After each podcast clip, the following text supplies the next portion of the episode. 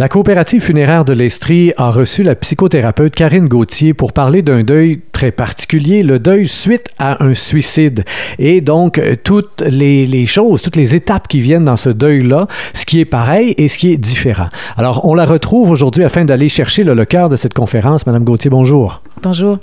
Alors, vous avez, dans cette conférence-là, présenté quatre étapes, ce qui, en soi, est, très bien parce que dans les étapes du deuil, des fois, on en voit 12 étapes, 24 étapes, ça finit plus. On, coupe les cheveux en quatre. Là, ici, il y avait quatre grandes étapes succinctes euh, qui, étaient donc un peu à la fois communes et particulières en même temps au deuil suite à un suicide. Oui, effectivement, les quatre étapes, on a le choc, ou le déni, qui est la première étape. Ensuite vient toute la période de protestation ou de remise en question rationnelle de cette perte-là. C'est très particulier au deuil par suicide parce que les questionnements sont importants sur euh, pourquoi la personne a passé à l'acte, qu'est-ce qui l'a amené à faire ça, qu'est-ce que j'ai fait, qu'est-ce que j'aurais pu faire, qu'est-ce que j'aurais voulu faire. Donc, beaucoup de culpabilité, beaucoup de questionnements euh, qui se trouve être à peu près la deuxième étape. Là. Après avoir intégré la, la, nouvelle du décès, bon, ben on passe par cette étape-là. Vient la protestation, pardon, je m'excuse, la désorganisation, qui est une étape beaucoup plus émotive, beaucoup plus intense au niveau affectif, où la perte se vit par les tripes et non pas par la tête. Donc, il y a une sens, un sens émotif à cette perte-là pour ensuite se réorganiser doucement. Donc ça, c'est la quatrième étape, la réorganisation. On va approfondir chacune de ces étapes-là. Dans le déni, vous avez dit euh, qu'il y a à travers tout ça euh, des petites phrases où, c'est dur finalement pour chacun de s'imaginer que quelqu'un qu'on aime a pu souffrir au point d'en arriver au suicide. Qu'est-ce que ça apporte finalement comme réflexe? Est-ce que les gens vont nier, qu'est-ce qu'ils vont nier exactement? Ils vont nier la mort de la personne ou ils vont nier le mode qui a été utilisé pour euh, atteindre la mort? Qu'est-ce qui est nié exactement là? Ça peut être les deux. Parfois, on va voir une négation du décès comme tel, euh, qui est plutôt au début. Ça. À l'annonce de la nouvelle, le corps ne peut pas intégrer cette nouvelle-là d'un coup sec, donc il va se mettre ce que j'appelle en mode protection et il va intégrer cette réalité-là doucement. Donc, il va nier la réalité.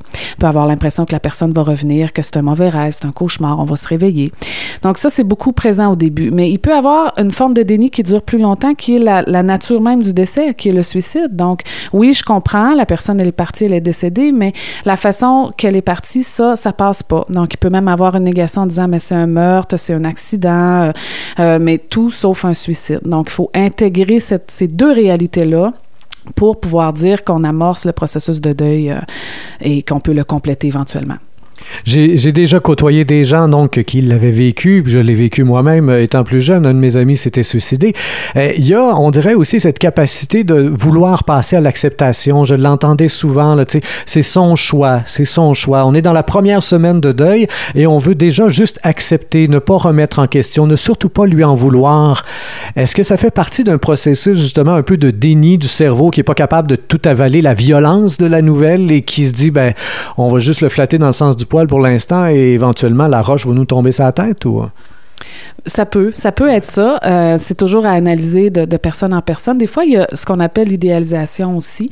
La personne devient toute parfaite. Euh, et oui, c'est une forme de protection dans ce type de deuil-là. Ça peut être la négation, comme ça peut être simplement le pilote automatique qui est embarqué et la personne ne fait pas face à tous les éléments.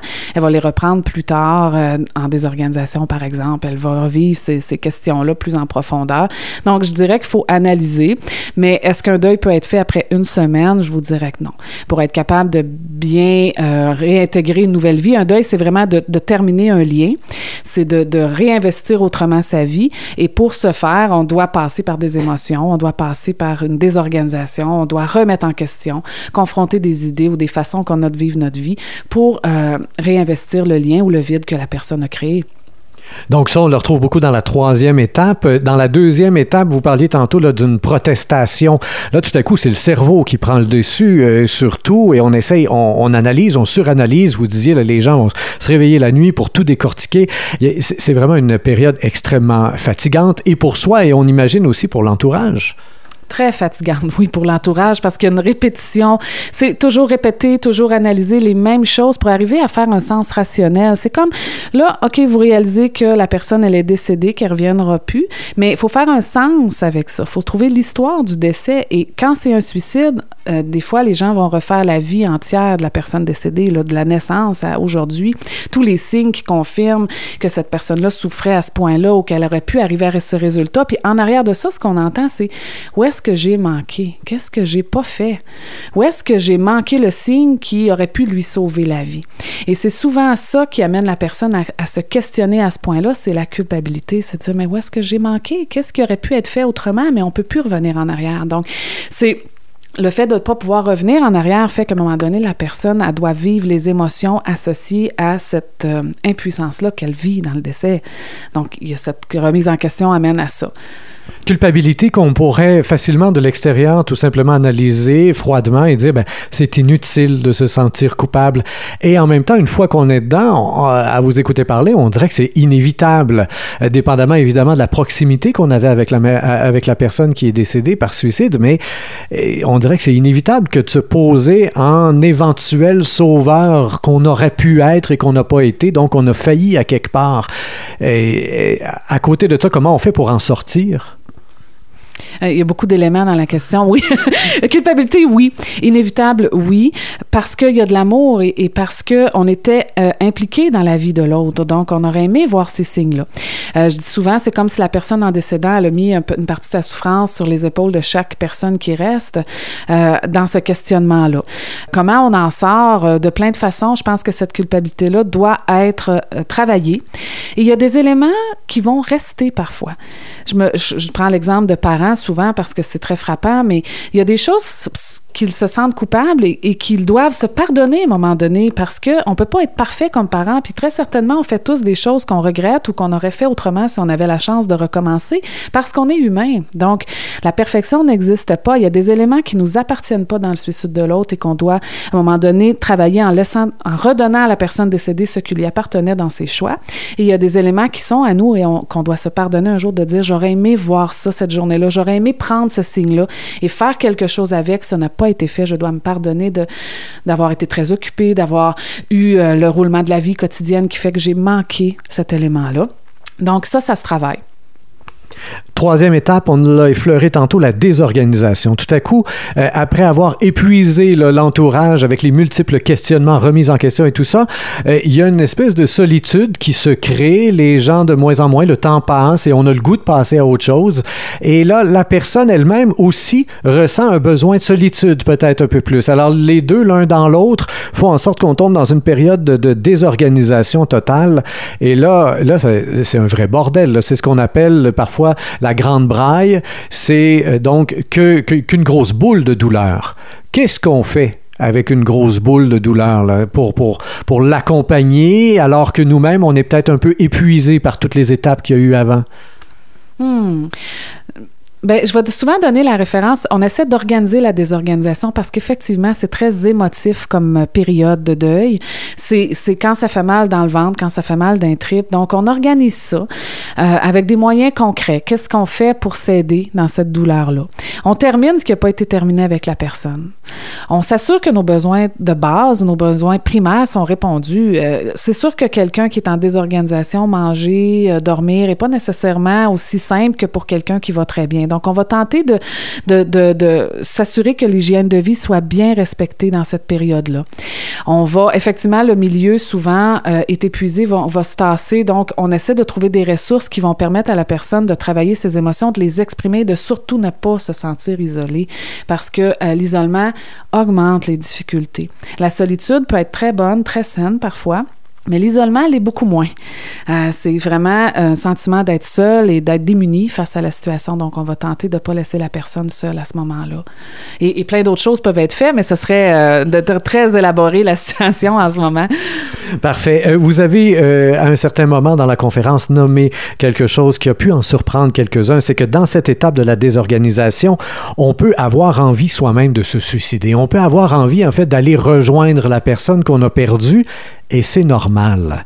Mais il y a un certain moment où ça devient anormal. Hein. Si, ça dure dans le temps, mais le fait que l'image nous vienne, que l'idée nous vienne, c'est juste de l'ordre naturel des choses, ce qui peut être surprenant en même temps. Là.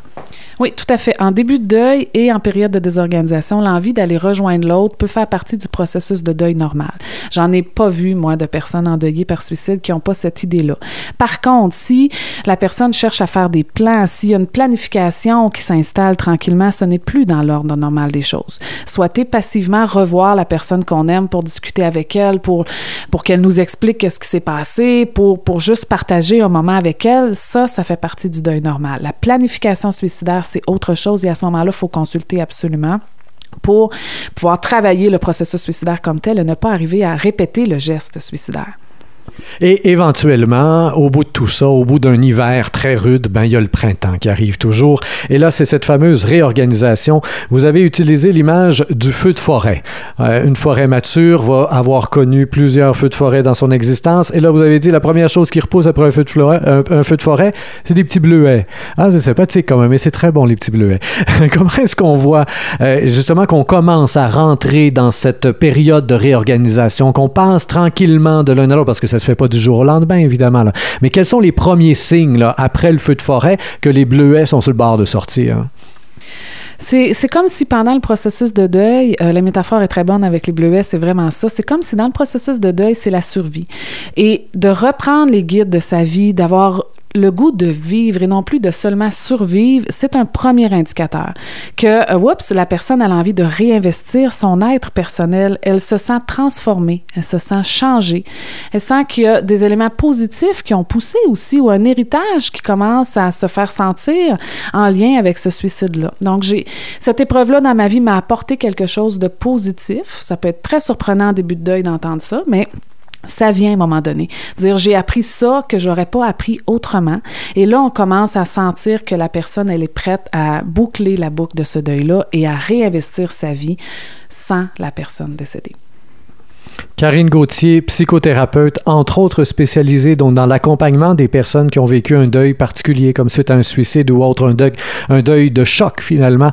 Merci bien de votre collaboration aujourd'hui. Pour terminer, peut-être un numéro de téléphone tranquillement euh, pour euh, s'il y a des auditeurs qui aimeraient vous rejoindre. Oui, merci beaucoup. Alors, le 819 347 2145. Et à vous, chers auditeurs, eh bien, je rappelle que vous pouvez toujours partager cette entrevue sur Facebook, Twitter et autres réseaux sociaux. Au microphone, Rémi Perra.